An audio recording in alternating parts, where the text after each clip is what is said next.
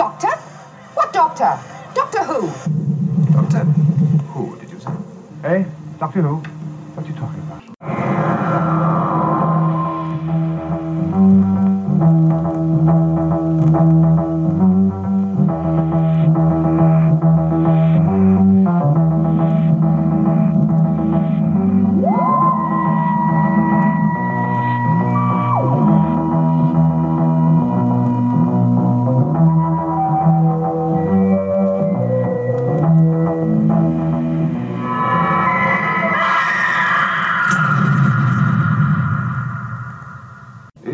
Gibberish, or do you really know what you're talking about?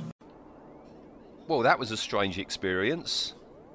Did you uh, did you uh, enjoy the experience? Because you had never seen this one, had you? No, I not only have I never seen it, I didn't know anything about it. All right, and we talked during the week, and um, um, and you, you pointed out that you know I must have seen it because episode three was on the Lost in Time box set, and I've n- I've got that, and I know I watched everything, but um, even when I watched episode three, I couldn't remember ever watching that before. No. Ep- episode three was the up until the rest of it was found was the only extant episode, and it's it's the most unrepresentative of the serial, and abs- it's so nothing happens in episode three, does it? It's, No, you could easily Yeah. just skip that. But but no, the other thing is because I didn't know anything about it, right? I went into it. All I, I knew about it was yeah, uh, Patrick Troughton plays the bad guy, Yeah. and that was it. And all I knew other than that was that you know that famous you know black and white still of you know he's kind of like leaning forward. I think he's got his hand on the table. But because of what Salamander wears, I just had it in my head that it's a historical because Oh, he right. he his clothing doesn't match any other clothing. I mean, it's quite futuristic, isn't it? As Yes. you said earlier in the week, it's very UFO uh, the clothing. But because he was almost like you know dressed in you know uh, 17th 18th century, I thought it was just a Doctor Who riff on you know uh, Oh. Yeah. the Prisoner of Zenda or So like the so you thought it was going to be like the uh, the massacre yeah. uh, where so they just come across a, uh, a double for the Doctor who's a historical figure. That's what I thought it was, and I Yeah, said to you, you know, on Sunday when we were doing Mad Max in character, Yeah. after after we were talking, I said, uh, "There is science fiction, isn't isn't there in this?" And you're you're like, "Yeah, yeah, yeah, there there, there will be. Give it Yeah. time." And uh, yeah, so it's an odd beast because I went into it thinking it was going to be one thing, then it becomes another thing, and also you had pre-warned me that episode four things take a very odd turn, very odd and turn, uh, yes. yeah, so so I went into it thinking it was going to be one thing, and came out of it out the other end thinking, well, that was odd, you know, and it is, isn't it? It's a it's It- it's it- it- it's an odd most little unrepresentative uh, Troughton story, I think. It's it's not like any other Troughton story. No one really acts like they they do in most of the others. Like in this, because because obviously um, Troughton, if he was playing Salamander, he wasn't playing the Doctor, so they gave all the doctory bits to Jamie. Mm. Um, so Jamie's sort of he, he- he's he's a genius in this one, and he's really really clever, really intelligent, quick witted. Yep. Which is I, I love this take on it, but it's not the Jamie we sort of know and love. No, no, that's that's absolutely Yeah. what's going on there, isn't it? Yes, yeah. And then all the Jamie bits, I presume, were given to Victoria. So she's actually a, she's got a bit beefier role in this than she normally would have. Well, apart from episode thing. three when Apart she's in the episode three, kitchen. Yeah. yeah. Put her in the kitchen. Um, so it, it's such a weird, a weird sort of show. It's because you're right. You, you start watching it and it's almost pure ITC spy drama type things. It's politics. It's and it's like, oh, okay, this is the. And then Left Turn, episode four. It's like, what? Yeah, yeah. I mean, Yeah. That, that, up until that point, I, I think I'd seen two episodes when we talked Yeah. on Sunday, and you know they mentioned about they they they travel around in rockets, yes. But and, and, and there was some. Well, we'll talk about it in a minute when I find it in the in the in in my notes about you know the sun something. But you know you're you're absolutely right when you said it's like an Avengers story or something. Yeah. And and It- that it's, it's it's Avengers done on a budget of threepence. yes yeah. It?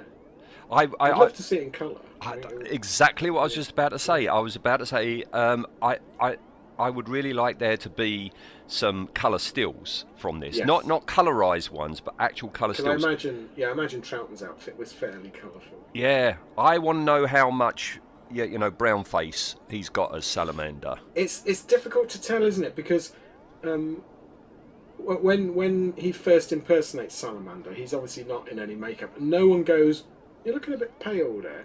But later on, when he's actually playing Salamander, he's obviously got some brown face going on. Mm.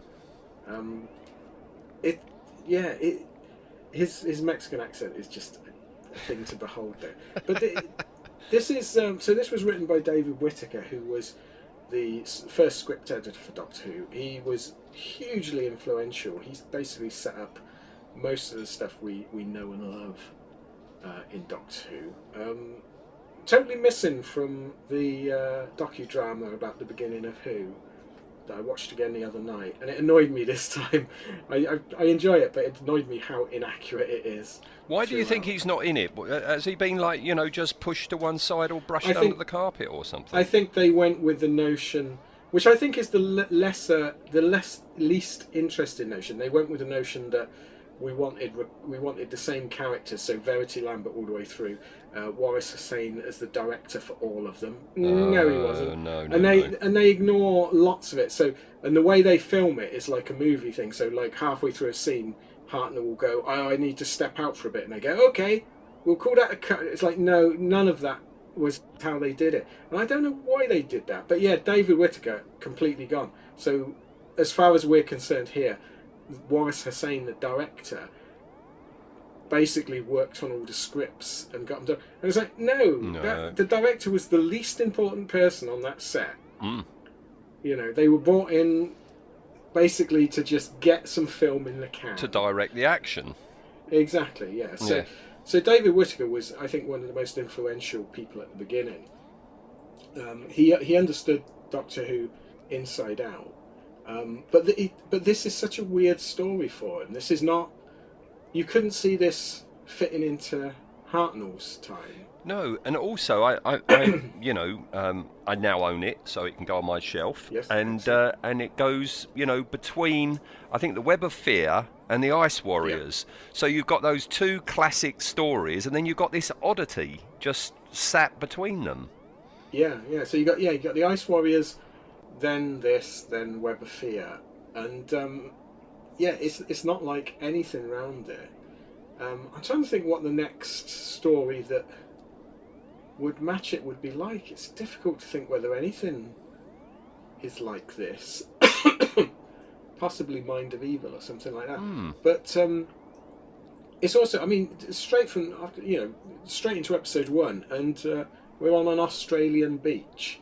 But even that's weird, isn't it? Because it's like, what? They're not. They're not on the south coast. That is a, ch- it's a strange choice to set it in Australia. Very strange, considering almost no one can do an Australian accent.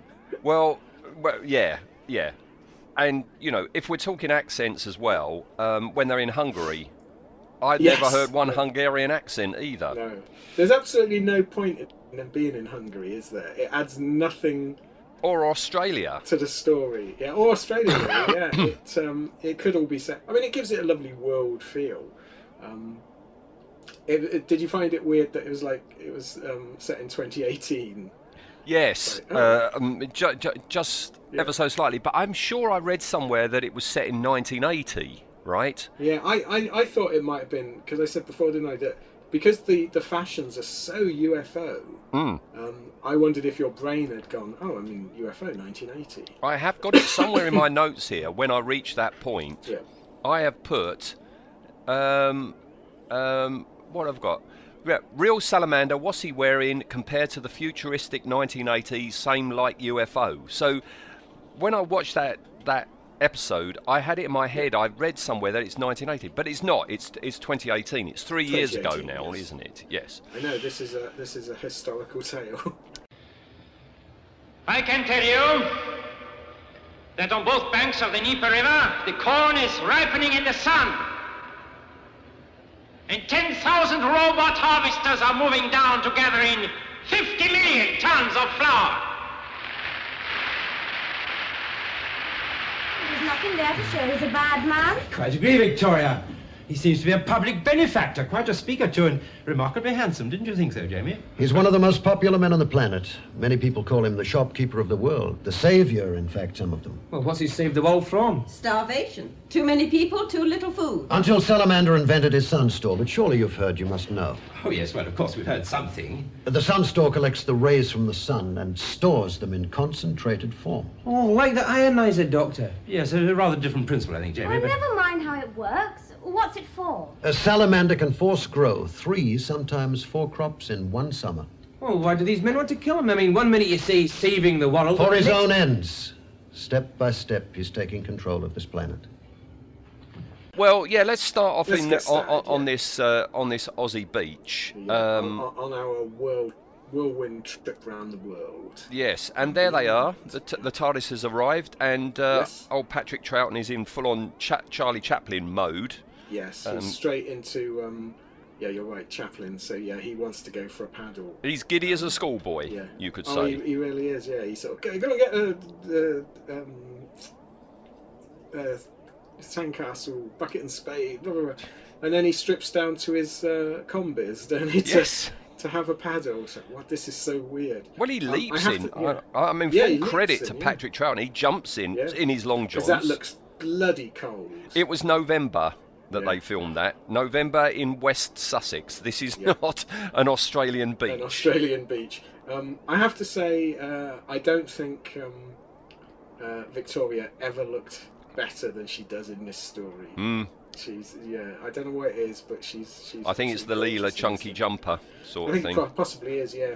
Um, but yeah, Jamie and uh, Jamie and Victoria are just watching the Doctor laughing. But then we cut to like a long shot, and there's a hovercraft sat just down the beach Yes. um, which is it's just weird in itself. And then we cut to the, the three people on film, um, and they're, they're looking through binoculars at Troughton. Uh, and then the accents start, don't they? Yes. These, these three don't sound very Australian. I didn't pick up on it at first. This, Really? this is actually meant to Yeah, be did you not think it was like- Australians. Yeah. Oh, they're No. on an alien planet. Yeah. That hovercraft. Do you know why that hovercraft looks a bit odd?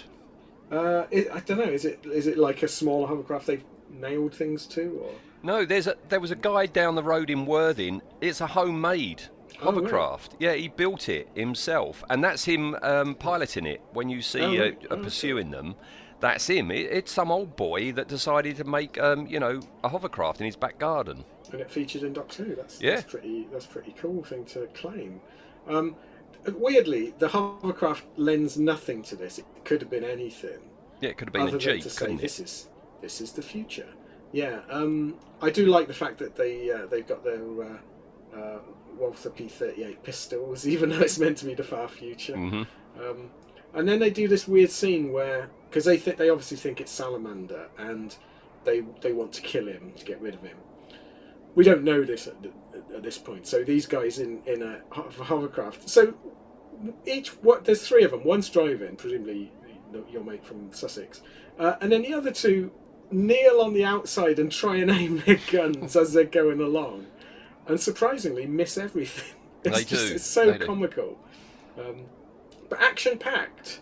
Yeah. There's no. This is like literally the first two minutes of the episode, Yep. and we've got a, a hovercraft gun chase. Yeah. Uh, you forgot to say that before they, you know, uh, give chase and open fire, they report into Astrid. We meet Astrid. Oh don't we? yes, Astrid, and we get she's introduced in. I think we should have a new thing instead of down blouse. This is the arse shot. Yeah, uh, Because- there's a lot of that. Oh god, yeah, she's. I mean, I, uh, Mary, what's her name? Mary Peach, something like that. Um, she's really good. She's she's one of my favourite characters in this. She's got a couple of peaches. She's got a couple of peaches, yeah. Um, I love her outfit. It's very sort of Regency, but in PVC. Oh, those kinky boots! I, Yeah, again, I thought of the Avengers. boots. You know, Yeah. that blimey. Yeah. You could see, you could see uh, Honor Blackman wearing this. Yeah, yeah, in the Hellfire Club episode. Yeah. Yeah. Yes, yeah. yeah. Um, so, so yeah, they, they report into Astrid, and Astrid, who presumably isn't that far away, Australia being a small place. Um, yeah, she says, um, "Don't don't kill this guy. We we want because they think it's salamander. Wait till I get there." But the the the, the thugs are basically, nope, we're going to kill him. uh, and they disobey her her orders. Um, and then so I think she I, I think she mentions that she needs to speak to Giles, who will obviously become a much bigger Yes. figure, uh, sort of coming along. Um, yeah, so they absolutely lose the shots. They couldn't hit the barn door No. from inside, I don't think. Um, and the doctor and that they, they they run up and hide in the dunes, um, and then we we get this weird thing where Jamie takes one out with a punch. Yes. Yeah. Is- yeah, it's a- nice scene, but it's, it's such a weird little scene uh, with his Kragadua, and he attacks him. um, and it's it's all really well edited, but not in a normal Doctor Who fashion, is it? No, it's an ITC fashion. Yeah, yeah. It's um, it's it's just it's just action. This whole first episode. If this would have been the one that survived, I think people would have had a higher feeling for this serial. Yes. Because this first episode is just non-stop action. Um, but yeah, I did. I in my notes I put. I wish the Doctor would run properly. Oh yeah. He's throughout this chase. He's like you say. He's full on Chaplin. Yeah. Yeah. Yeah. Yeah. Yeah. Um, which is not, not great. No. Astrid arrives in a uh, helicopter, yeah. doesn't she? Sorry. That's true. Yes, uh, in a in a very unusual helicopter. I don't know what make or model it is, but um, yeah, she she arrives, which again is we're not used to, at this point. We're not used to them affording a helicopter, are we? No. No. Um, Well. and and it's really good. It's well filmed. Yeah.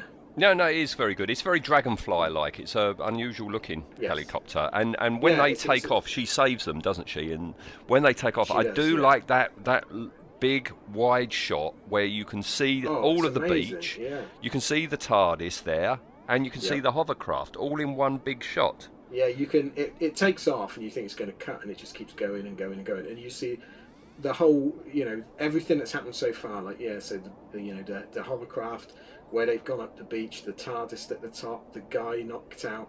It's it's really well done. Um, I didn't realise until she gets back to her pad that that she's actually been shot at this point. Mm. They don't really make a lot of um, No, no. a, a, a lot of uh, sort of um, capital out of it. But the w- weirdly, uh, I said before, this is so, so strange that in this, it's quite obvious that that Jamie and Victoria are an item Hmm. because like she's she's just sat happily on his lap. Yep. I imagine Jamie like I imagine Frazer Hines like that scene going on, um, and they point out that it's 2018 because there's a, a, a like driving license permit thing stuck to the back of the helicopter. Um, so yeah, so it's it's it's like whoa, the future. Yeah. Um, the hovercraft arrives, doesn't it? And um, you know, uh, the, the the helicopter's been damaged, hasn't it, when they were Yes. shooting at it, and uh, two of the blokes uh, blow up in the helicopter. Uh, well, Astrid, Astrid, because when they're flying back, Astrid says to the uh, the doctor, and that she goes, "Oh, um, we might not be safe. Uh, the fuel tank's been shot. Not sure how she knows, unless there's some sort of your fuel tank has been shot gauge." And she goes, "We could blow up at any minute." So okay, but they managed to get back, and uh, yeah, the, the the hovercraft turns up. But before that, we get an absolutely wonderful scene of Astrid and the Doctor flirting with each other. yes, yes. It's so well done. Troughton's in his element. Oh, I think he enjoyed this, didn't he? Yes, this yeah. this whole thing. Apparently, he found it very tiring by the end of it. Yeah, Uh, these six episodes doing the two characters. I, I can imagine because later later on, because to start with, we don't see him ever like in the same episode, and then later on they start intercutting, and you it, it's quite obviously that like they put Salamander in a boiler suit because under that he's just wearing the doctor's outfit. Just quickly get out of it. Yeah, yes. like, quick, put, put the boiler suit on. Um, but yeah, so they uh, the, the the bad guys turn up in the, the hovercraft, and um, one of them breaks in and then gets shot by his mates. Yes, he, he happens to stand Yeah. in front of the window, doesn't Yeah, he? Yeah, the other guy comes and goes. He was standing in front of the window. I don't, again, I don't know what accent they were using. It was it certainly wasn't Australian. It's variable, isn't it? Yeah, it's very variable. So uh, yeah, they take off, go boom boom. That in- boom I boom think- thing. Yeah, is that um, from Russia with Love again? It's the yeah, it's it's the outtake from Russia with Love, which they used later on in, in the Demons as well. It's Yes, exactly the yeah. same shot, except of course in that one it's in colour. Yeah, and in this one, it's so obvious it's not the same helicopter. It's totally different shape. Mm. Um, but yeah, it's not. It's, it's, again, it's like well, God, we're not used to this level of action, you know. No. in I think a, an awful lot of um, credit for how you know how this is shot, how it's filmed, etc., etc., is the director, and of course that's Barry Letts. Yeah, Barry, Barry Letts Letts, yeah. directed it. It was his first directing job for Doctor Who, and, Yeah, and maybe he, you um, know he was full of enthusiasm and he wanted to make a mark, and I think he really did.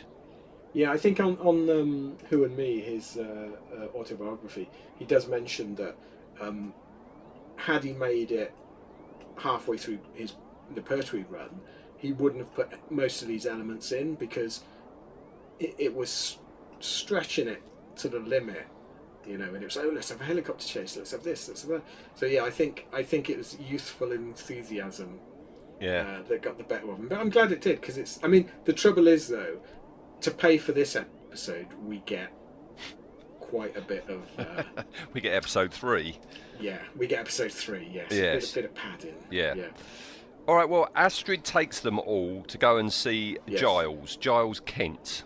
This Yep. person. I, I didn't know the twist at the end. I didn't. I, I, I didn't see any foreshadowing of that at all. That was a surprise to me. What?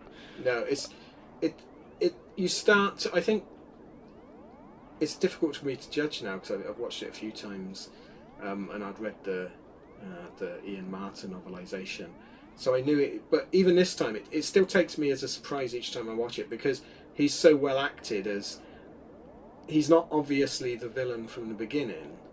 It, it gradually you can piece it together. So uh, uh, there's something not quite right here, Hmm. and then yeah, we get that wonderful reveal at the end. But yeah, this I like I, said, I keep expecting him to uh, call everyone Tubbs after Hancock because he's, he's doing it. I mean, his voice is great, but then you get the occasional twang from his Hancock days, don't you? And it's Mm. like, oh, oh yeah, Yeah, yeah, yeah, Yeah. yeah.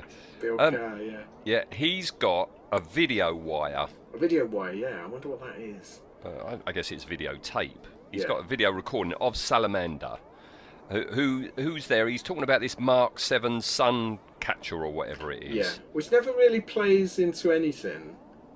No. Because when I was watching it this time, I'd sort of forgotten the end, and I thought, oh yeah, yeah, he's using the sun catcher to cause the volcanoes, but he's not. He's not. This is to- totally unrelated. Yeah, so he's again, what a weird touch for Doctor Who. So rather than like um, using uh, overlay, this is a massive, great rear projection screen for the TV monitor. Yes. Um, and it just, I don't know, it adds so much to it. It, it really makes it look good. But yeah, he's got this uh, this film of Salamander um, doing one of his political rallies. Yeah, and you Um, say weird. I mean, what is what is that accent? Uh, I like when later on when uh, they, they asked the doctor to impersonate him and he's working out the accent. He goes, "Oh, it's a touch of touch of Yucatan." And it's like, "No, mate, that's." I mean, it goes all over the place. I mean, I love Troughton as an actor, but God, this accent, it it, it could it could have its own spin-off series. It's couldn't good, is it? Amazing. I do like the Doctor's line about how he thinks he's rather handsome. This salamander. Yes, yeah, yeah. He goes to he says, "Jimmy's rather handsome, isn't he, Jim?" Yes. It's, yeah. it's, they're, so, they're, they're at their perfection at the moment, aren't they? In this, the uh, the characters, the regulars. Hmm. There's just they're sparkling. They're Yeah. absolutely sparkling. Yeah. Um, but yeah, um, Salamander, for some bizarre reason, they say is known as the shopkeeper of the world. So what? And it's because his his sun store device causes three three um, plantings at once or something, or three. He's controlling all Yeah. the crops, isn't he? Yeah. And he's doing that bit by bit in the world, and he's taking over the world bit by bit. Yeah, he's yeah. He's also gradually. Um, Giles says he's gradually killing politicians, and then he shows these really weird photo slides of the politicians just as they're dying. It's like who took those photos? like this this fella fell off a cliff and there's a shot. Ah! Yeah, and- and of course I'd be. I. We should have known Giles was the villain at that point because it's like you were there. Weren't you, you were f- photographing it. Yeah, yeah. Um, but no, Giles says that they want the Doctor to impersonate Salamander to discover what's going on and find proof, you know, that he is a bad guy. And and at that moment, Donald comes in. Donald Yeah, Bruce. Donald. They call him Bruce, Bruce. for they call him Bruce for, for for the rest of it, and I'm quite glad because Donald doesn't quite cut it as a No, security no. chief's name, does it? And uh, trouble is when when you've got people with cod Australian accents going, "You're right, Bruce." it's like, Yeah. oh, okay, um, yeah. This is um, this is of course uh, uh, horror fang rocks Reuben. Reubens, Um, and it took and- me a while. Yeah. It took me a while because he Yeah, hasn't got the uh, mutton chops. No, that's true. But uh, he, he's such a great actor. I, I again, I think uh, he's he's one of my favourite characters in this because he's initially portrayed as absolutely evil, yeah, Yeah. your typical SS chief, but he's actually pretty much the the only totally honourable person in it. Yeah, he's just doing his job, He's isn't doing he? his job. He's a policeman, yeah. He's, just doing, it for the job. wrong person. That's the problem. Yeah, and he, even he's got doubts, hasn't he, um, about Salamander? But it's like he's in charge. I've, you know, I, I'm doing my job for him. But it, it's interesting as well. We'll have to discuss when we get to the end what the actual politics of this world are, Hmm. and who out, who outranks whom. See, that's the other thing. I don't know why. I should have said this at the beginning. I, I, I had it in my head that it was a historical, but I also had somewhere in my head it's an alternative Earth thing. Oh, but right, it's not. This is our Earth, isn't it? It's Yes, our who meant to be our Earth, Earth. It fits in with the Earth date and everything, doesn't it? Um, so I don't know. I, I, I, I've got some sort of feeling it was like Inferno or something. Oh, you know? like a yeah, like a, a, an alternate dimension or something. yeah, but it's not, is it? No, this is this is meant to be the the Who Earth. Yes. All right. So, so at some point, I suppose, um, while this is happening, we've probably got one of the modern doctors. Well, wait for. Earth dates. Yeah. Yes, yeah, we're, we're, we're very close um, date wise to something. Um, and that's when episode one ends. I mean, it's when the Doctor comes in, not knowing that Yes. Donald's there, and uh, Donald's taken in um, uh, because he bluffs it, doesn't he? Yeah, it's really interesting episode endings on this one, this this story. Um, sometimes you get the feeling that it just goes as far as the action can, and it's like, oh, well, we better stop. And then other times it's really good. And there's one really bizarre episode ending. I think it's episode three to four, two to three, where the the it's like, will the villain's plan succeed? And it's like it's so so unusual. But I know Barry Letts did that later as well with the Master, didn't he? There's a few episode endings with the Master where it's like the Master's in jeopardy, Yes. And it's yeah. So it, it's almost a, a weird Barry Letts sort of trait. Hmm. Um, but again, we, we buy it because at that point we are we are involved in Salamander's plot, aren't we? Going, Yes. "Oh, I, I hope this man succeeds in whatever he's trying to do. Yeah, yeah, yeah. Um, but yeah, um, yeah. The, the the ending to episode one is um, it comes as a bit of a shock, not not because it's you know any great reveal or anything, because you, you sort of as soon as you realise there's a double of Troughton uh, of the second Doctor, you know at some point they've got to impersonate each other. Yes. Um, but it's more of a shock because like I was sat there doing it, it's like bloody hell, it's only been on ten minutes Yeah. because it clips past. Yeah, episode one does. Yeah. Some Oh, of the yeah, others not so, but episode one does. Um, and yeah, the Doctor manages to bluff his way out of Yeah, I it. You know. How does he manage that? Because he's in like literally five seconds of Salamander on Yeah, film. and he's only rehearsed the accent Yeah. For a couple Uh, of yeah, lines. he's got all the mannerisms enough to fool Bruce. You know the way he talks, the cadence. It's like, mm, Yeah. bit of a push. So you know, I've never seen this story before, so I'm I'm watching it for the first time. I've got no idea who's in it. So you know, Reubens was uh, uh, a bit of a surprise, but then uh, old Milton John turns up. Yeah, this, And- this literally is a who's who of Doctor Yeah. Who's. Now Milton Johns uh, is famous for playing a certain type, is he not? yes, Right. Well, that's what Anne said as soon as he appeared. Yeah. Like, But- does he ever play anything other than? No, I don't think he ever did. It, he was he was never ever the romantic lead in anything. No. He was never an action hero. Uh, he was never a comedy foil. But right, Which he, is a yeah, shame because I think he does have a comedic element, doesn't he? I think Yeah, he could do yeah. comedy really well. I mean, he's renowned and he was used as the snivelling, uh, uh, treacherous, smarmy, oily. He's never going to be, uh, you know, Braveheart giving the speech to inspire no, the troops. no, that would that would be a film, wouldn't it? Milton That Johns instead yeah. of Mel Gibson. And I've. I thought I had him nailed. I thought I had had him. You know, uh, yeah, yeah. I, I know his shtick. I know his act. But I think this is the the, the, the ultimate Milton Johns smarmy, horrible person, you know, because is- yeah. he, he's brilliant, Milton John, in this. He is He- so unpleasant. Yeah, he, he is he is. I think brilliant is the right word. He's totally convincing, but in a in a way that is so unsettling. Isn't it? You're watching him, and he's like later on when he's saying stuff, and you're thinking, this guy really is unsettling. He is really creepy. He is creepy, Yeah. and, and and that's despite the terrible outfit he's wearing with the terrible Yes, and the collar and the and the shoulder pads. I think the hair. Do you know who he reminded me of? And it, and it's a heck of a you, you know leap. But recently I've seen a film called Lawless. Have you seen Lawless? Oh yes, yeah, with um, Tom Hardy Tom film. Hardy, yeah. he- And oh, Guy Pearce in that is is like the government man, and he's a creepy, strange chap in that. And, and and Milton Johns is almost Yeah. the same, you know. Yeah, they- yeah, he's definitely got that those vibes about him. Yeah, yeah. he, he is great though. He's, he's again another really good thing in this story is Milton Johns. Do you think we should put odious, Benik? yeah. Sh- sh- shall we vote for Benik at the end as well as Salamander? I think we should 'Cause yeah. he is an Yeah, adversary, villain, isn't he? Yeah. yeah, I think so. Yeah. Reubens Yeah, isn't should, an definitely. adversary, is he? No, no, he's a. You think he is? You think he's the typical bully, isn't it? Because he appears and he's like threatening everyone, and then they they stand up to him and he's like, oh, and you think, oh, I got pegged as well. Um, he's just he's he's the uh, he's the bully boy that is actually a coward.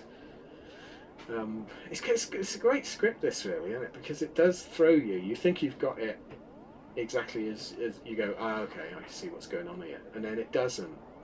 Mm. Um, it's yeah, re- really good David Whitaker script. Yeah. Um, Jamie's great in this scene as well, I have to say, because because um, Bruce tries to bully him, doesn't he? Like, you boy, Yes. and yeah, James James is excellent.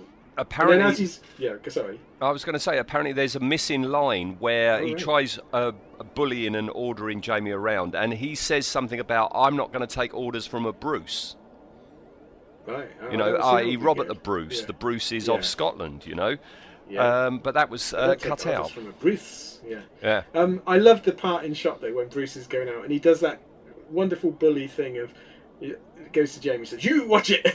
I got my eye on you." It's it's so well done. Um, yeah, great a great scene. Great scene again. Um, but then yeah, they um, Giles decides to so he wants to split everyone up. So him and him and the second Doctor are going to go and look at this.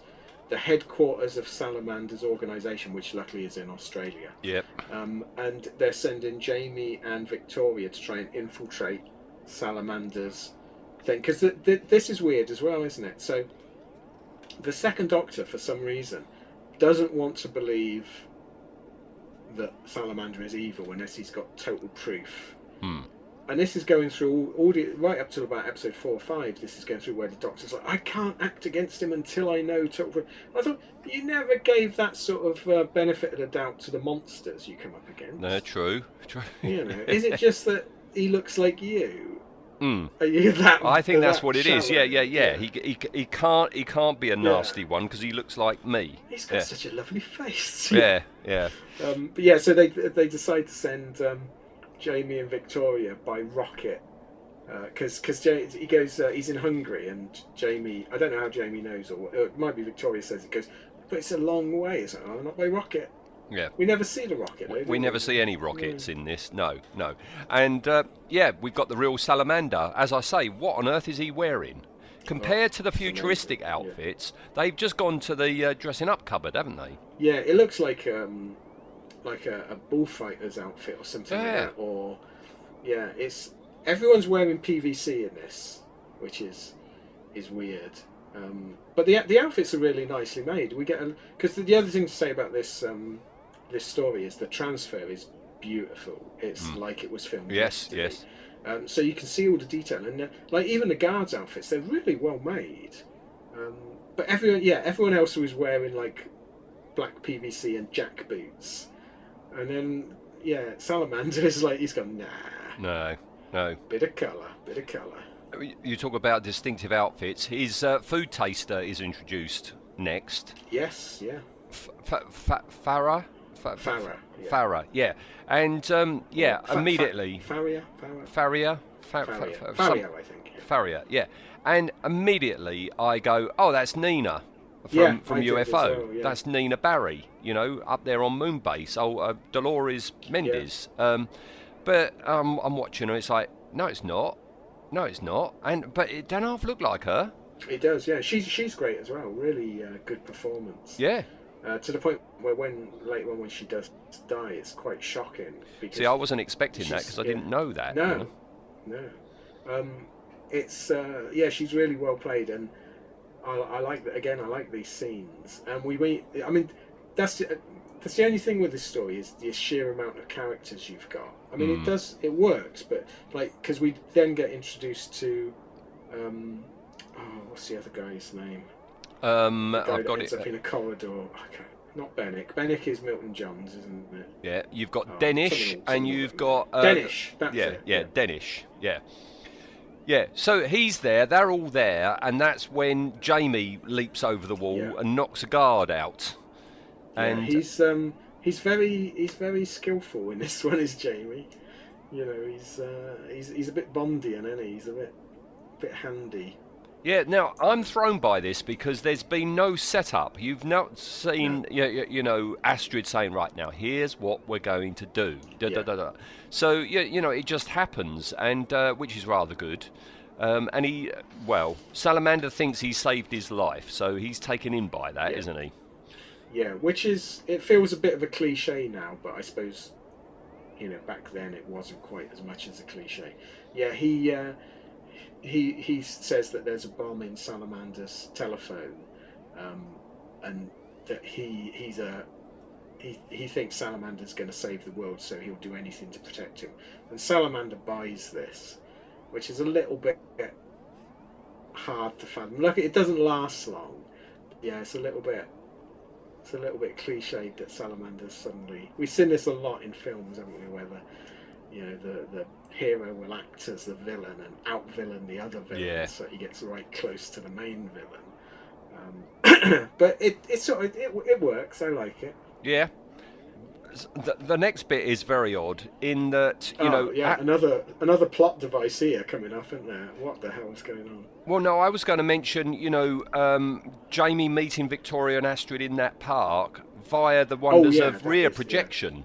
Yeah, that that's a production weirdness in that.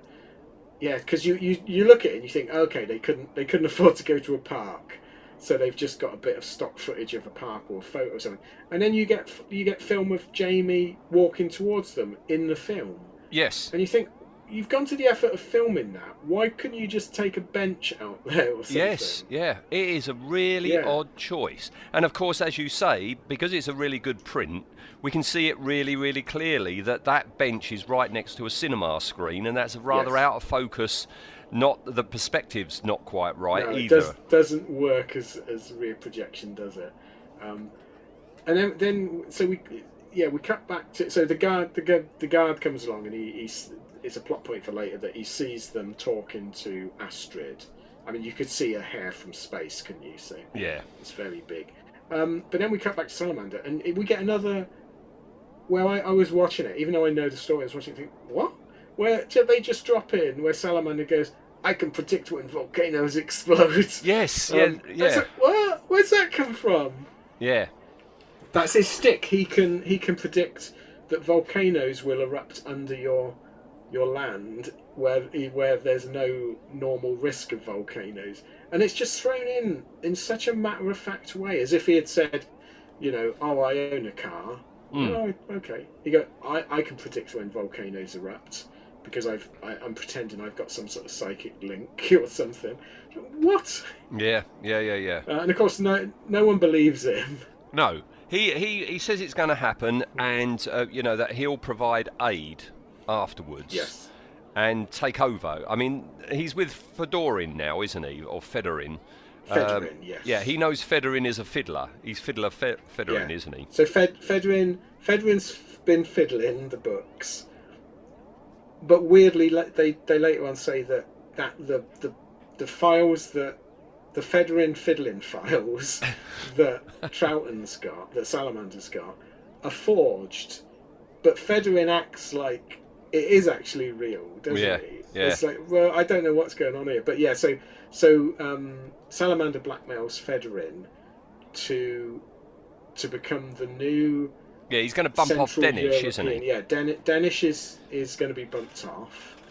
He's putting Federin in charge because Federin can then okay Salamander's plan of offering aid after this volcano's gone because then he can take over the the land. But once Federin's in place, he's got the land. I don't I don't know why Well, I they don't need to go understand that that extra bit. step. No. Um, it's like it's like Salamander's playing a massive game of risk, isn't it? He wants to take over all these territories because the world. Well, I don't think we mentioned it, but the world is divided into territories now. They're zones, countries. aren't they? Zones, yes. Um, and then we, uh, yeah, we uh, we get all this in in like some of the cheapest sets you've ever seen. Uh, all this exposition. But Yes. it's inter- at least it's interesting exposition. That Yeah, it's exposition on a balcony, isn't it? Yes, uh, yeah. basically, and that's and that's because they've got to be on the balcony because that's when the predicted disaster goes Yes. off via the the Just- miracle of stock footage. just across the lawn. Yes, volcano. yes, you can see this mountain range in Hungary exploding, and your binoculars are so good you can see all the towns Yes. uh, collapsing Yeah, and everybody collapsing. dying. with nothing in between. There's nothing blocking his view. No. Um, it's it's very very very strange uh, sort of sequence. But yeah, so because he had warned literally ten minutes earlier, he had warned um, Denish, and Denish hadn't done anything. So Salamander has Denish arrested. Now this is where I start to get a bit confused on the actual politics of this world because if Salamander can have Denish arrested, that presumably means Salamander's higher than Danish. So why is he worried about Yeah, Danish and taking his position and that? Because you're already in charge. yes, Some sometimes Bruce seems to operate as if Salamander is world president. And then other times he's sort of saying as if Salamander wants to be world president, but is only actually in charge of one zone. Yeah, so but how he- can he arrest someone that's running another zone? yes, exactly. He's in a different Yeah. zone right now. Yeah. This is Denish's zone, isn't it? Yeah, it, it the politic. Don't think about the politics too much. It will. It, I mean, it, luckily we'll have some strangeness coming up soon to to distract us. But yeah, I couldn't quite work out who who is who in relation, power wise and job wise, to anyone else. Hmm. Um, but it's, so- so entertaining. We don't really care. No, we could no. just listen to Troughton butcher his Mexican accent. Mangling Yeah, it. outrageous. Yeah. he goes into German, um, bit Pakistani at times. It is Um, weird. It is weird. Wouldn't get away with it now. No. You say who's who. Um, when Denish is under guard, Yes. that that young guard who is given the job to guard him. Oh, the that, one, the one that tries chatting up Astrid. That's the one. Yeah, that that's Bill Lyons, right? Now you Oh, know Bill. Lyons because he went on to be a scriptwriter uh, for TV, and he actually wrote a story for Blake Seven. Oh, which one did he write? He did the Belkov one. He did games. Really? Yeah. I yeah. didn't. I, I wish I'd have known that at the time. What an amazingly small world it is. yes, yes. Um, and of course, we're in episode three at this point. So if we're in episode three, it means Victoria's in the kitchen with that comedy Yes. bloke. I mean, what he's doing in a drama, I don't know. I mean, he's just in comedies. Griff the chef. Yeah.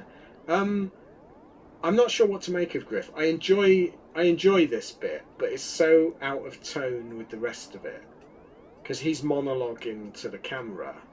Um, and, and he, he's a nicely sort of sardonic type thing, but he's not at all believable. No, I don't think. I think it's because I just know him from comedy shows, so I can't believe in Yeah, him. Yeah, could could be. Yeah, um, we do get a a, a, a really nice scene uh, between him and Victoria where he's asking her because she, she goes, "Oh, I, I, I, I eat, so I must know about food." It's like, okay, what? What do you like then? Yeah, what do you like? And she was on about this cake, and it's like, uh, how do you make it? Well, you just sort of whoosh it all together.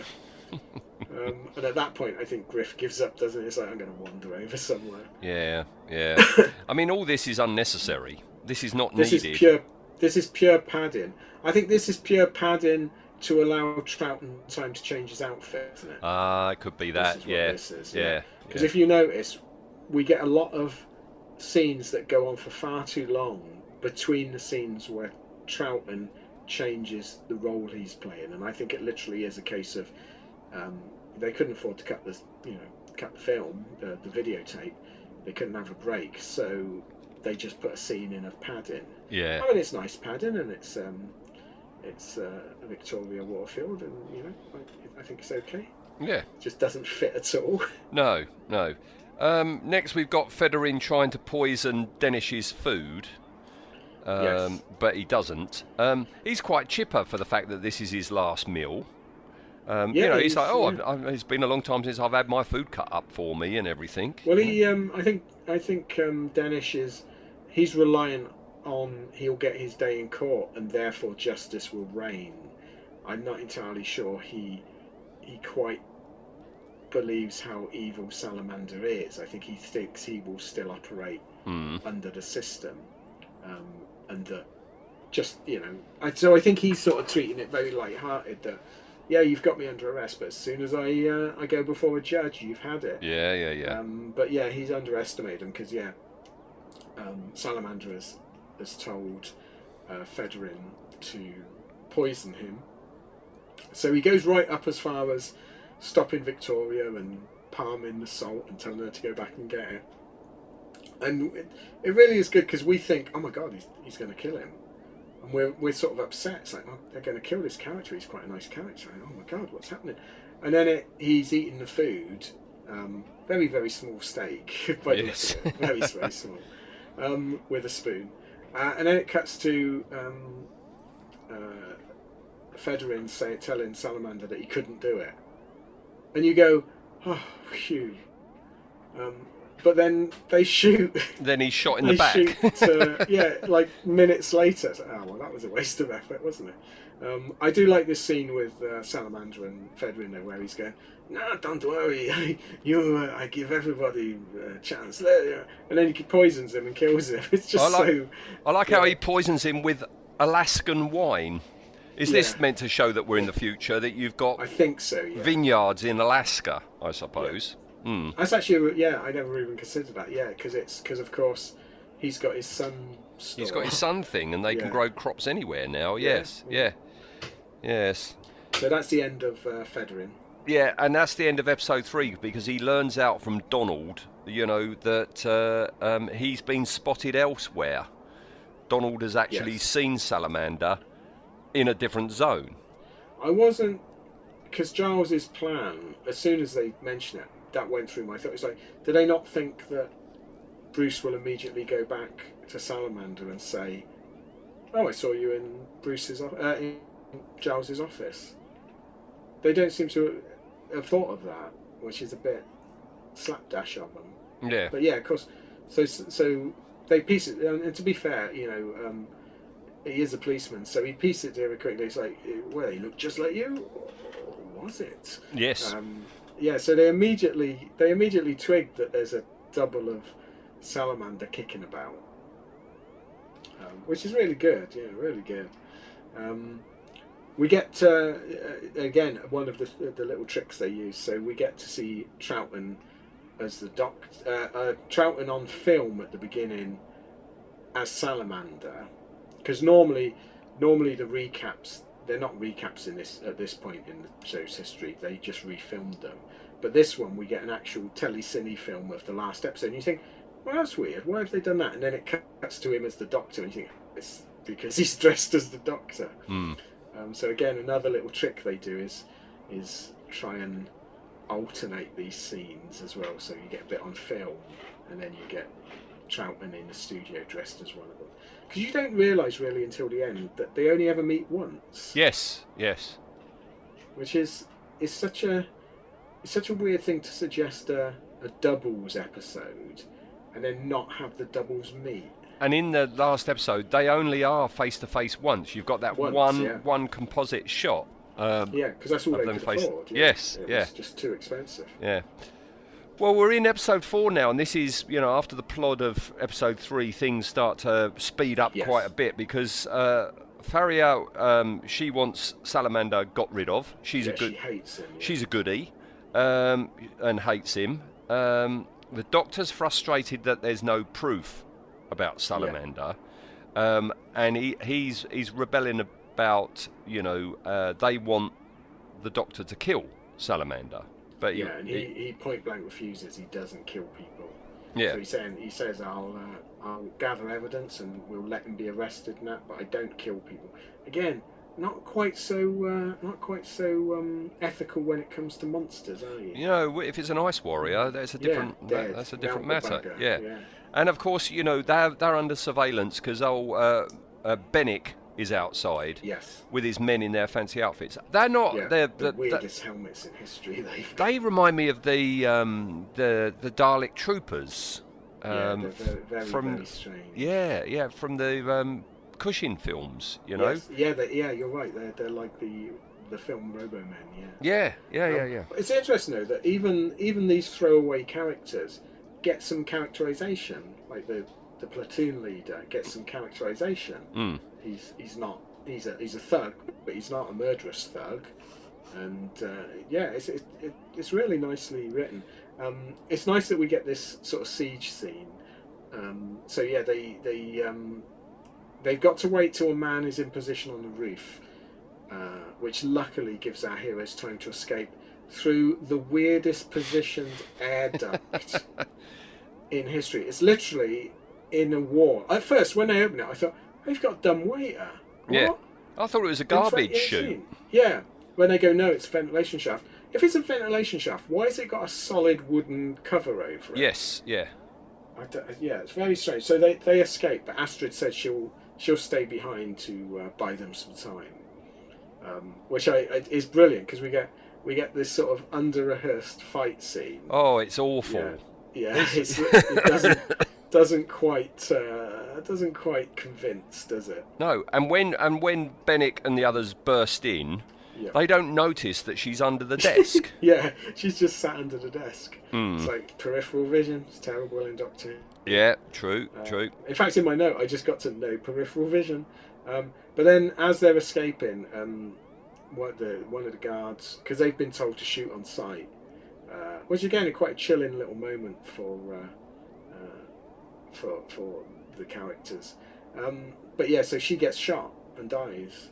Yeah, but but before she dies, you've got old Milton John at his slimiest because Ooh, yes, he's horrible. he's a nasty bit of work, and and like you say, the the, the sergeant or whoever you know is objecting to you know what Benik is. Uh, Benik's treatment of this woman, you know. Yeah, the, these are not just your normal fascist bully boys, are they? They so they they're not quite gone that far, but but Milton Johns has, and there's there's a yeah, it's a really grim and, and disquieting scene where he's threatening this mortally wounded woman.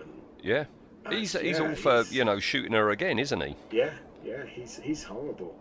Um, she sort of spills the beans a bit and then dies, um, but now and now Milton John's got the the file on Federin. Yeah, yeah. the Federin fact file of fiddling.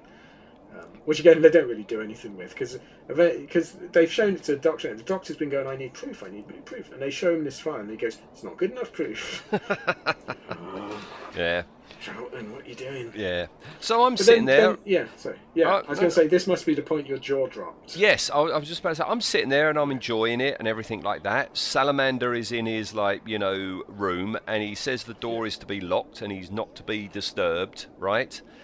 And out comes this bloody great block of wood thing, beeping away, and it's like, what is that? Is that some sort of control device? And it's like, why is he getting into it? And then I realise it's actually a lift, right? Yeah, it's like a rocket lift thing. It's a rocket lift, which, and this is going to be relevant for something coming up later. It seems to go down bloody miles, almost to the centre of the earth, because we have repeated shots of it coming away from the camera Yeah. and going off into the distance. So, Yeah, it's going you're, miles. You're talking miles into miles underground, right? Okay, and he comes out and he's wearing a different outfit, and I'm sat there thinking, he's in a different outfit, right? On that lift ride down, and we've got this control room with, and this is the moment that I want to see a, a, a, a, production still in colour.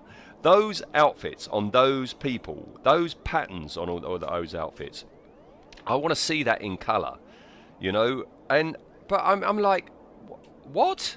He, he's Yeah. underground now, and who are I- the, who's this lot? We we are we are episode four into a six-part story, and now we're being introduced to a whole new group of people that we haven't had a clue about before. Were you? Did you have to pop your disc out and check that you hadn't put the wrong one? It's in? like Um, what? Yeah, e- even though I was expecting this, this gets me every time because it's so it's so out of left field. It's like, oh, what?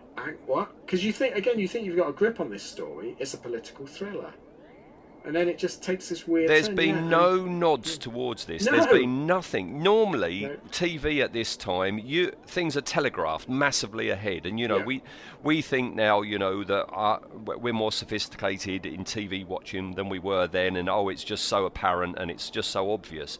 But that one floored me. It's like. What's going on? Now, you had already warned me that something Yeah. in episode four is going to make you go, A. And it, but if you hadn't, I think my jaw would be even more on the floor, you know? What I don't understand as well is, is they they've made a, a couple of very minor mentions of the fact that salamander can predict earthquakes and volcanoes, and then um, Danish had a theory. He said, "You you've caused this," but that's it. It's like one that that length of line. That's the only throwaway bit that that salamander is actually. That it's not just a coincidence, or he's found a way to actually predict this stuff that he's causing it. So this just comes out of left field. It's like, what? Hang on. So what? He's he's pretending that. So he's he's got these people down here five years before Yep. under the pr- pretense that there's a war going to break out and this is a, a survival shelter. Um, and then he's over the last five years, he's pretended that that he's going up on the surface to scavenge food, and then he comes back down. I don't know how often, once a month, something like that, to give him some food. But also then says, "Let's test this machinery to make sure it's working away." And that machinery, the people don't know it, um, but it's actually causing all the volcanoes. But then later on, the, the, the wooden guy that's leading them all says, "You're you're making us kill all these people." So it's like, did you? I don't know whether you knew about this or not.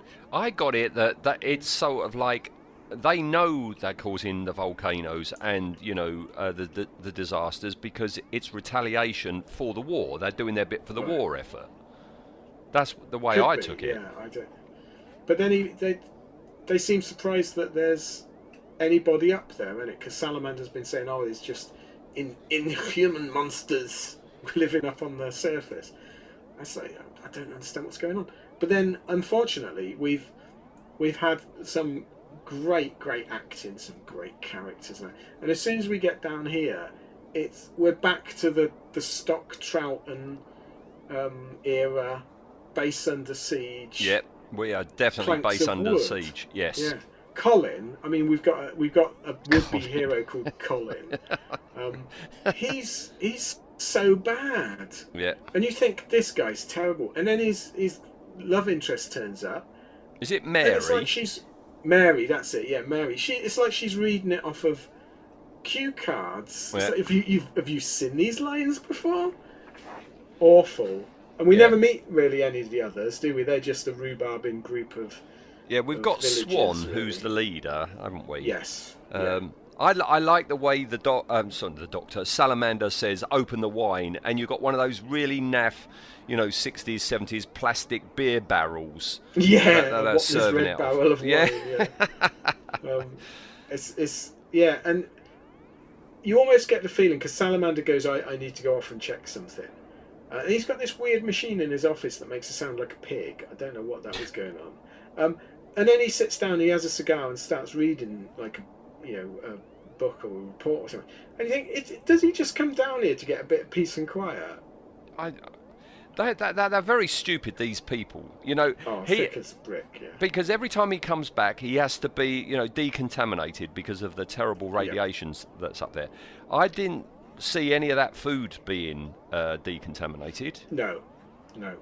Hmm. Yeah, the the, and I did I did like that he goes um, he goes I've got um, um I found a, a new supply of food and it's uncontaminated and and they, I, we we're gonna live like kings sort of thing. And they send out this like one box of beans or something. And it's like what? I don't I don't know I don't understand this. But stupidly stupidly, um, he's left uh, a, sn- a snag of a newspaper stuck to one of the boxes, hasn't he? Yeah, that bit of newspaper does not look like a 2018 piece of newspaper. No, you know. definitely not. It looks surprisingly like a 1960s bit of newspaper. Yes. Yeah, Um, Swan's found it, hasn't he? And he's Yes. furious with, with Yeah. Salamander, and he demands to go with him to the surface when I- Salamander I- goes back. I did like. Um, you got to admire Salamanders trying to bluff it out with Swan. Where Swan's he shows him, and it's a, a newspaper article about uh, going on a world cruise, Yeah. and uh, he goes, "What? How can this be if the world is just populated by radioactive mutant?" He goes, Salamander goes, "Wow, they've they've got some sort of society, and they they go on cruises to make them think like they're living normally." Well, yeah, of course, and then they publish newspapers about it. Yes, yeah, yeah, So, yeah. Salamander, mate, I, you, know, you're bang to rights. Yeah. Don't. They're really dumb down there, aren't they? Yeah. Yeah. Do you know when, like, when when your kids are young and they break something, and you go, "Who broke it?" And they go, "Oh, I don't know. Perhaps perhaps someone broke in and broke it." And it's like, "Stop it. We know." Yeah. it. yeah. And then so he says to Swann, because Swann again, thick as two short planks. He's just realised that Salamander's been lying to him. Uh, and he totally, Salamander goes, I'll, I'll take you up, don't worry, you come with me. Don't tell the rest, though. Don't want to upset him. Yeah, Um, Colin doesn't like that when he finds out No. that Swann's He goes up. into a right little strop, doesn't he? Yeah. like, Why isn't he taking me? He knows I want to go. Because Colin, bizarrely, his story arc is he's a whiny little bitch, um, and he wants. He doesn't want to get, stay down underground. He thinks he's better than that. Um, it's, it's such a weirdly written and acted part, Colin. Mm. Um, but yeah, then um, I think that's where that's the end of episode four, isn't it? Oh no, we're in episode five right now. Oh, we're in episode we're, five, we're in episode five, and that's almost going to. Uh, we're we're almost at the end of that because that's when Salamander finds the piece of lead piping um, in the tunnels. Oh yes, he- that's yes, that's he's right, going to yeah. do Swann in, and and that's my question: is that we've seen Salamander going in that lift for miles and miles. When we see them walking back to the surface, they are walking horizontally. There's no incline. No, I don't. Yeah, this this doesn't make a lot of sense. So, from from Salamander's office up top, he gets into the. Uh, it's the records room, isn't it? That's Mm. where he's bizarrely put this this uh, elevator. He, yeah, he gets in it, and it goes, woo, woo, and it's going for miles and miles and miles, and then he gets to the bottom, and he goes, "Oh, I got some food for you." But the food's being put in via a back door Yes. that is literally, like you say, about ten feet away from the the, the nuclear bunker. So what what is going on? I don't know. Is uh, is the office high on the cliff above it or something? Because what it makes no sense. no. Um, I, it, yeah, because they literally they, they they walk out of it, don't they? And you're right, they're in a, uh, a sort of fairly unconvincing sort of BBC cave, uh, and there's just food stacked up.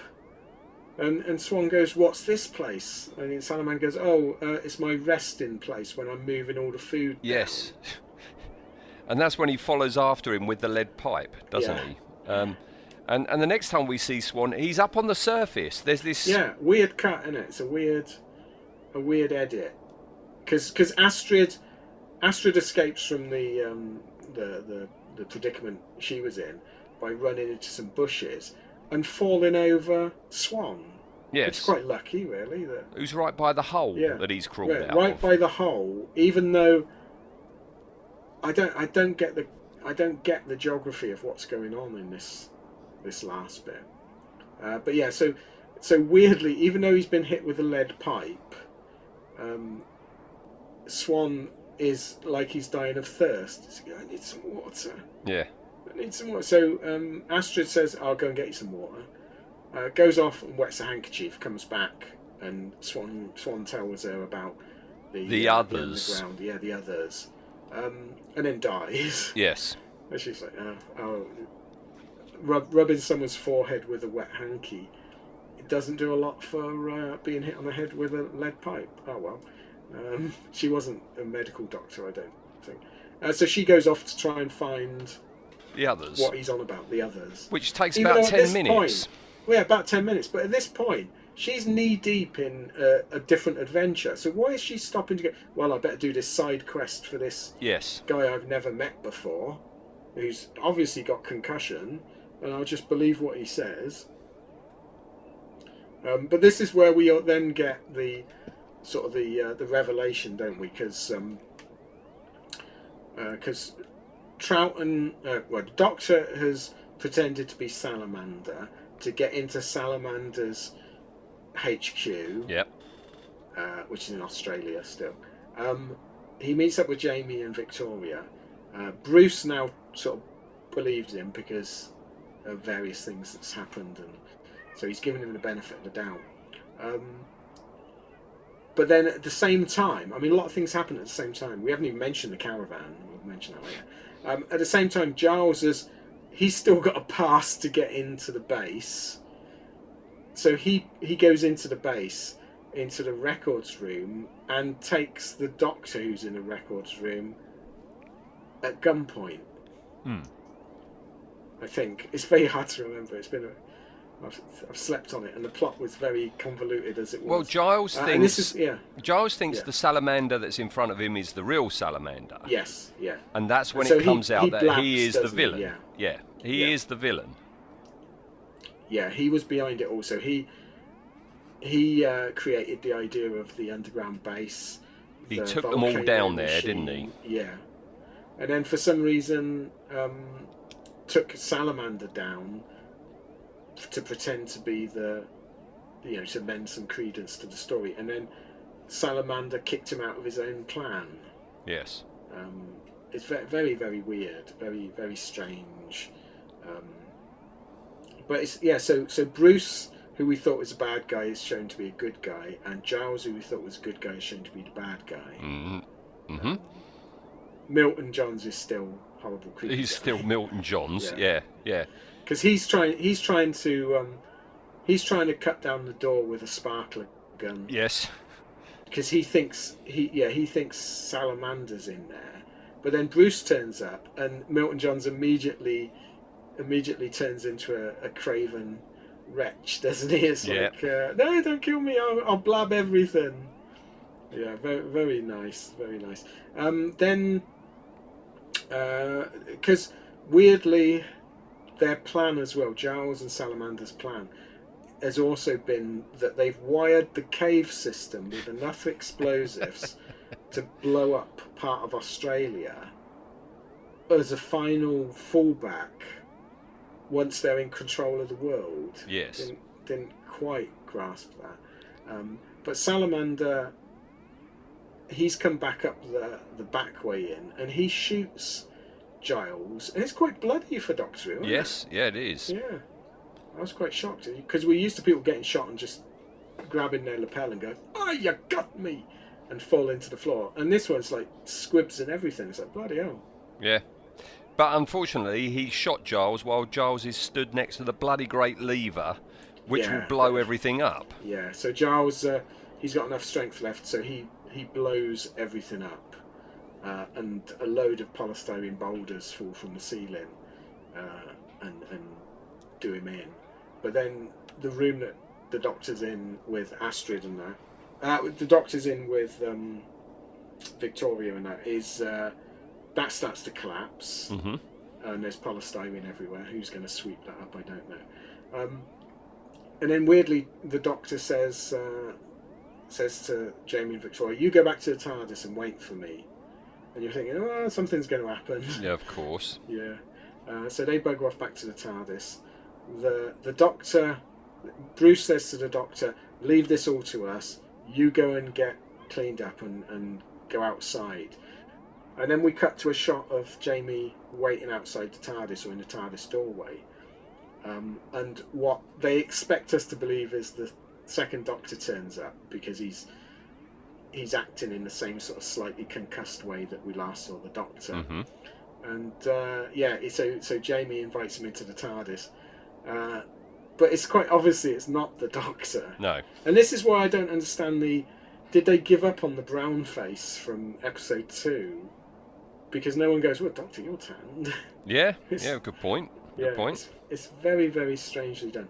So so uh, Jamie Jamie says, "Are we not going to leave then, Doctor?" And the, the, the salamander, who's pretending to be the Doctor, is sort of he motions him, says, "Just you know, motions him to do it." And Jamie's like, "What? You you told us we're never to touch the TARDIS controls." And that's when the second Doctor comes in. And they have their confrontation. They have their confrontation. It's quite nicely done. It's just too short, isn't it? It's like I know, evidently this was horribly tricky to to pull off and cost uh, quite a bit in filming it as a pre-filmed insert and that. But it is nice to finally get this happening. Um, but then weirdly, um, Salamander presses some switches, takes off presumably with the door still open, Mm-hmm. and is immediately sucked out. Into But we where? don't see, yeah, into where? Because we don't see the TARDIS sort of taking off or anything. No. So it's like he's immediately. You think, oh, he's he's he's on the beach. And it's like, oh no, he's in time and space. He's lost. Yeah, and, and that's how it ends. And it's like, Yeah, what's what? What? yeah. Well, in Web of Fear, that you get the, the the second bit where they're trying to close the TARDIS doors. But do you think they did this so that they could bring Salamander back as like it, it- they could he could go to any age Uh. because he's he's stuck in the time continuum. Um, I don't know. I It's, don't know. it's very strange. It's it, it's such a wonderfully odd little story.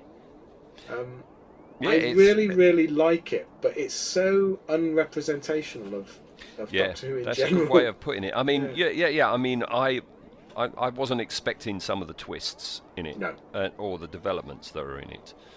Yeah, I imagine if, if you watched if you watched this for the first time, and you you'd had a couple, this would be amazing, Mm. Because going what Huh? what. I just imagine you getting more and more shocked. yeah. It's, uh, Um, what? Uh, Yeah, I was just puzzled all the way through it. Yeah. What's What's interesting is um, when they when they decided to, to finally do because this was this was one that was never novelized for almost till the end of the uh, the target range, and they eventually got Ian Marter to uh, to novelize it, um, who did a great job. But he wrote it as a almost as a James Bond Ian Fleming style book, so it's incredibly adult, and it it caused an absolute controversy at the time because it contained the word bastard which you you're not you know children's books you're not meant to do. And for everyone that says they weren't children's books yeah they were children's books. They were published under a children's books publisher. They hmm. were aimed at children. They were children's books. Now you can enjoy them there's nothing wrong with enjoying children's books don't worry about it but they were for children. And yeah there was complaints and everything because it had this swear word in. Oh, right. you know it Oh, was I didn't yeah know it was, it was huge at the time. Oh, it's a good it's actually a really good um it's it's not it, it's not screen accurate because Ian Marter just goes off on you know a flight of fancy pretty much in describing everything. But it's yeah it's it's, it's a nice uh, it's a nice read. Okay. with the world's most boring cover Is it? Giles Kent pointing at a switch Hmm.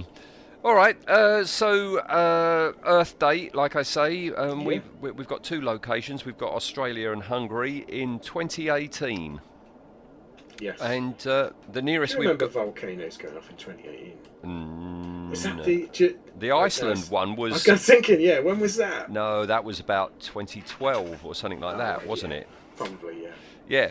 Uh, the nearest date we've already got on our list is one year before, 2017, all right with the 12th Doctor um, in Scotland for the Eaters of Light. Really? Hmm. Do you think he travelled to Scotland on a rocket sled? A rocket ship? I'm quite glad we didn't see those rockets. I don't think they had the money Oh, to that wouldn't have been good. do it any sort of justice. I Uh, suppose they didn't just use like a, an already existing clip of something like, you know. like a Saturn V taking off or something like Yeah, that. yeah. Yeah. Um, right, th- this is going to be tricky because we've got to talk about the design of Salamander. Yes. Um, it's not. Yes. It's not distinctive, is it? No, well, the thing is, it's it's it's Pat Troughton with his hair combed slightly differently, with with or without some boot polish on his face, doing the world's most outrageous accent. Um, I think I suppose instead of design, I suppose if we look at the idea of it, so every every show, if it goes on for long enough, you end up with a doppelganger episode, don't you? Yes. Everything. I mean, Doctor Who did it really early with um, the Massacre of St Bartholomew's Eve. Does anyone still call it that? I don't know. Um, they did it really early in a really weird way. So this was only the second doppelganger story, and you can see you can see the appeal of it, but you can also see why the producers didn't like it because it's incredibly difficult to pull off on a, a multi-camera setup um, with you know two hours to do your half-hour filming, Mm. and you can't stop the film to have your your actor swap clothes. So I can see why they probably.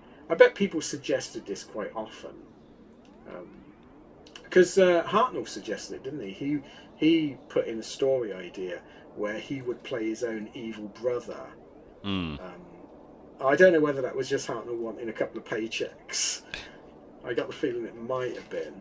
Um, but yeah, so the the idea is a sound, a sound one in fiction that you've got someone that looks. I mean, it's it's it's a stupid idea because even identical twins are not identical. You know, um, so it is a stupid idea, but it's a mainstay. So there's nothing particularly wrong with it, I don't think. Um, and then I suppose if we look at the designers in costume wise for Salamander, Mm. um, it's strange, isn't it? It's not in It's keeping with the rest of the design of the story, No. is it? No, it's not. It's it's very, very, very, very unusual. What What's your thoughts on Troughton's convincing this as a Mexican?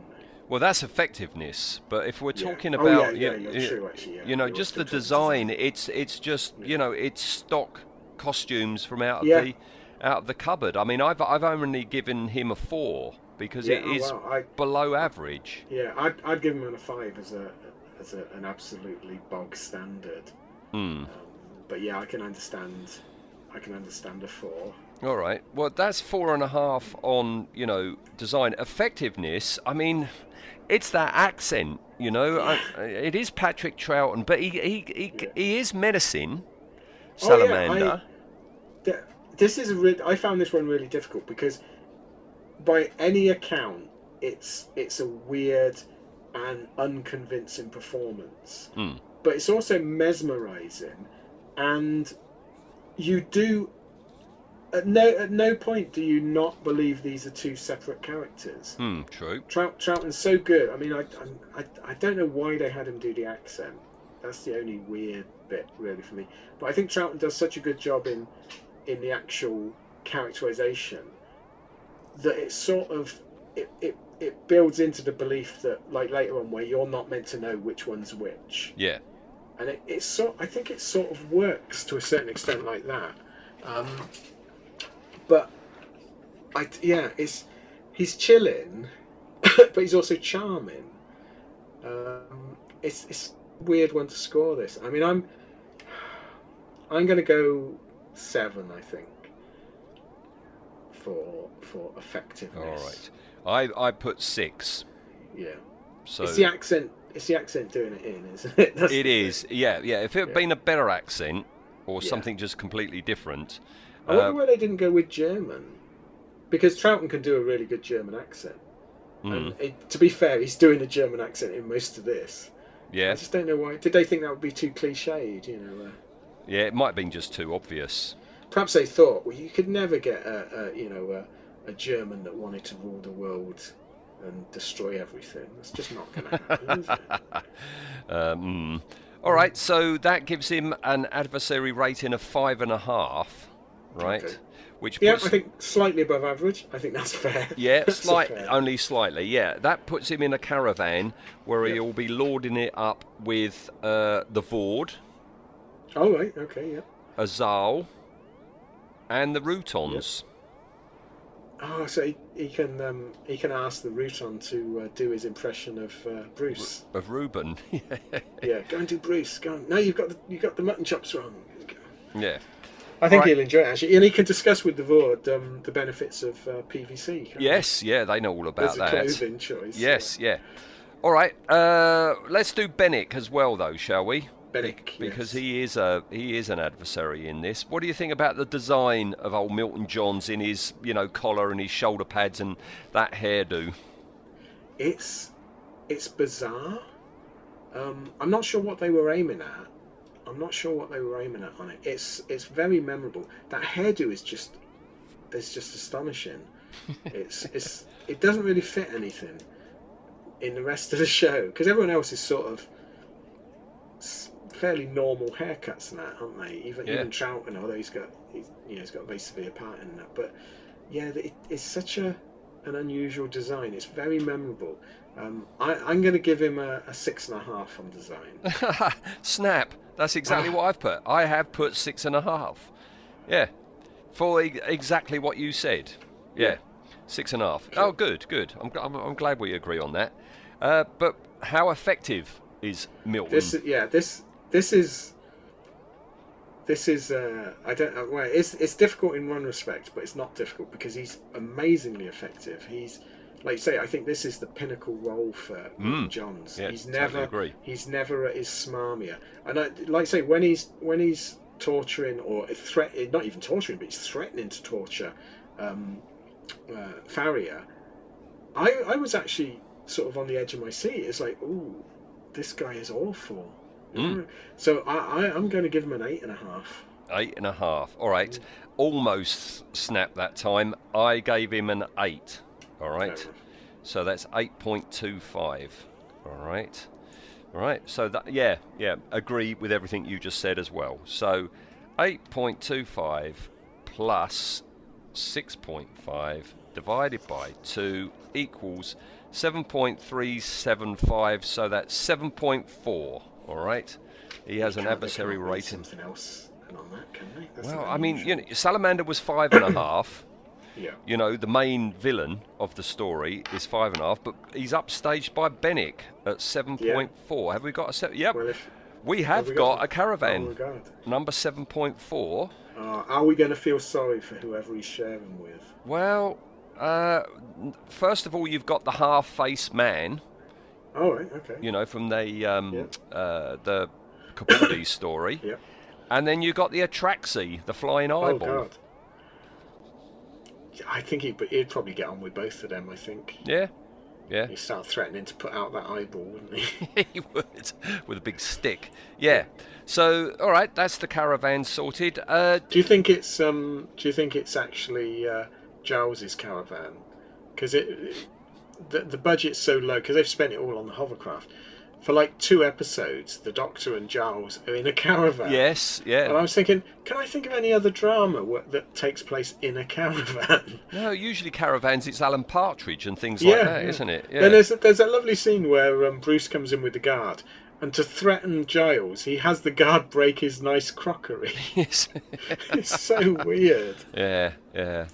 Um, this story uh, uh, is it in your top ten ever? I I was thinking of this. I was really thinking of this, um, and it was a difficult one because I thoroughly enjoy it. I think it's it's. I think yeah, I'm gonna have to put it in my top ten. I think because I got. I think this is.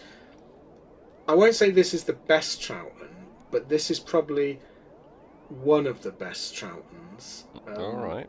I don't think it's going to go high in my top ten. But what what have I got at number ten? Ten is uh, the very first Matt Smith, the eleventh hour. Oh no!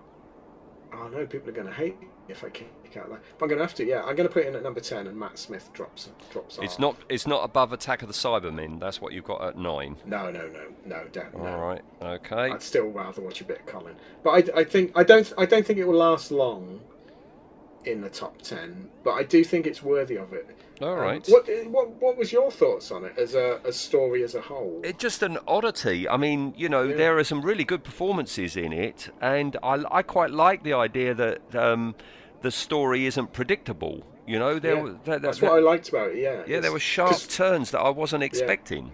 Because as so many of of Troughton stories, once they hit that formula of the base under siege, it dead ended Doctor Who for almost the whole run of Troughton's stories. Yes. And while they can be enjoyable, I, I don't think you would ever call Troughton's run surprising, except for this one, which is like it's it almost feels like Barry Letts and David Whitaker were both trying to go. We need to push this format. Mm. Um, I don't know whether they succeeded 100%, but yeah, I think it's, it's such a worthy try. Yeah, yeah, yeah, no, yeah, um, no, yeah, yeah. I, it was enjoyable, but uh, I'm not putting it on my top ten. All right, I'm, I'm Well, you're I'm much more choosy than me. So. I am. I'm a bit picky. Yes. All right. Uh, uh, very brief behind the scenes. Uh, I've already mentioned it. This is the first story to be directed by Barry Letts, and it was the last story to be produced by Sidney Newman. Oh, Uh, I did not know that. This is where his contract was up, and he said goodbye to the show. Did he, he went back to Canada, didn't he? I think he did, yes, yeah. And said at the beginning of the show, I mean, for the longest time, only episode three existed. That was on the Lost in Time. That's hideously outdated, that DVD box set It now. is, There's yes, so many, yeah. luckily, Which so many good. more. Yeah, yeah, it's a good I thing. like. And uh, yeah, for, for for certainly until it was recovered, this was very much um, thought of as a duff old story by fandom, and you can sort of see why because the only existent episode was really boring. Hmm. And when you read the plot, when you're not experiencing the plot and you just read it, oh, uh, there's a double of the Doctor and he's using a, a, a underground machine to cause a volcano. It's like ah. It, sou- it sounds like um, the Underwater Menace again, doesn't it? It's like, ah. So I think it's one of those where you had to see it to get it, Yes, to yeah. understand it. Yeah, and I'm, I'm glad I finally got it. Yeah, Um, um, yeah, and I, I, I'm glad I didn't know anything about it either. I think that, that that's really made my day that you didn't, no. um, because it's so rare, isn't it? I know, you know, I know. Sort of, I, I've, um, I've seen everything um, that's that's available, um, but I, I would love for them to find a complete story that I wasn't that familiar. Like, um, I'd love if they found something like the Savages, because I really don't know much about that story. Right. Um, I'd love that. Although that also contains people in brownface, so oh Yeah. god, can we ever get away from that? All right. Uh, before we go, um, I've got a little bit of feedback. yeah. Oh, not Um, a shout out. Feedback. Well, shout out, feedback, call it what you will. Uh, both from our Neozaz uh, parent site and Oh, both from Mark, right? Okay. Um, the first comment he, he, he pointed out that um, you know all classic Who is available now on BritBox. oh. Okay. Um, do you have BritBox? I don't know. I, is it available in this country? I think it is. Yeah. I Is it, I, perhaps it's not available elsewhere. I've heard of it. Yeah, Um, I've, I've heard of it, but no, yeah. I mean, you know, I subscribe, I pay monthly to, you know, Netflix and Am- uh, Yeah. Amazon Prime and Disney on the go, Plus. yeah. There's just too many, you know. Also, I mean, I'm, I'm lucky enough that I bought all the Doctor Who's as they were released monthly. Yeah. you know, or bi-monthly or whatever. So I, I've got them all, and most other most other sci-fi stuff that I want to watch, I have got on disc. Yeah, and things like uh, for, for me, you know, all the things that I like, you know, like Fawlty Towers or whatever, Yeah. Young You're Ones, gonna- Bottom. I've I've got them all already. Yeah. You know, yeah. So thanks for the uh, heads up there, Mark. Uh, we're passing that on now in the uh, in the show to anyone who um, didn't know that all Classic Who is on BritBox. And the other thing he says um, is a response to our Dalek special. Oh yeah, Our epic. yes, uh, and he special. says uh, this is from Mark. I like listening to the longer podcasts. I play it in the car, and it takes my mind off all the doom and gloom we have to put up with with these days. A couple of hours of, of escapism can't be bad. And uh, very very nice words. yeah, very nice words, and also, I mean, it, it, it works the other way for us, doesn't it? In that, Yes. um, you know, I'm very pleased that Mark, you know, it takes his mind off of all the doom and gloom. But you and I doing these shows, Yeah, not just yeah, yeah, it's not just recording it; it's researching it, it's thinking about it. You know, it is a massive distraction from all this nonsense that's been going on for the last, you know, nearly two years, isn't it? Yeah, because we we only really, I mean, we we sort of fell into it as well, didn't we? We didn't like the Blake Seven in character we did as as a test and to you know because we you know, we enjoyed chatting about it and that. Mm. But yeah, I don't look at it as I, I look forward to uh, Tuesday night when we record. Yeah, um, yeah, yeah. Doctor Who. It's like except when we hit New Who. Don't look forward to it. Well, that's Um, still quite a yeah. way away, you know. is, thank goodness. Yeah. Yeah, we got Pertwee next. Yeah. This be good. Yeah, do you want a be good. clue? Go on. That's a brilliant segue. Thank you very much for that, Ian. Hey, right. I think you'll get it with this clue.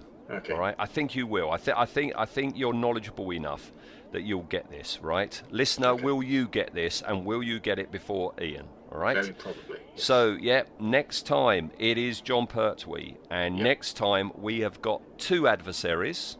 Hold on, let me think. Two adversaries. Two adversaries. Okay, that could be any number of stories. Right. 'cause- The next bit I was going to say is from two different planets. Oh, two adversaries from two different planets.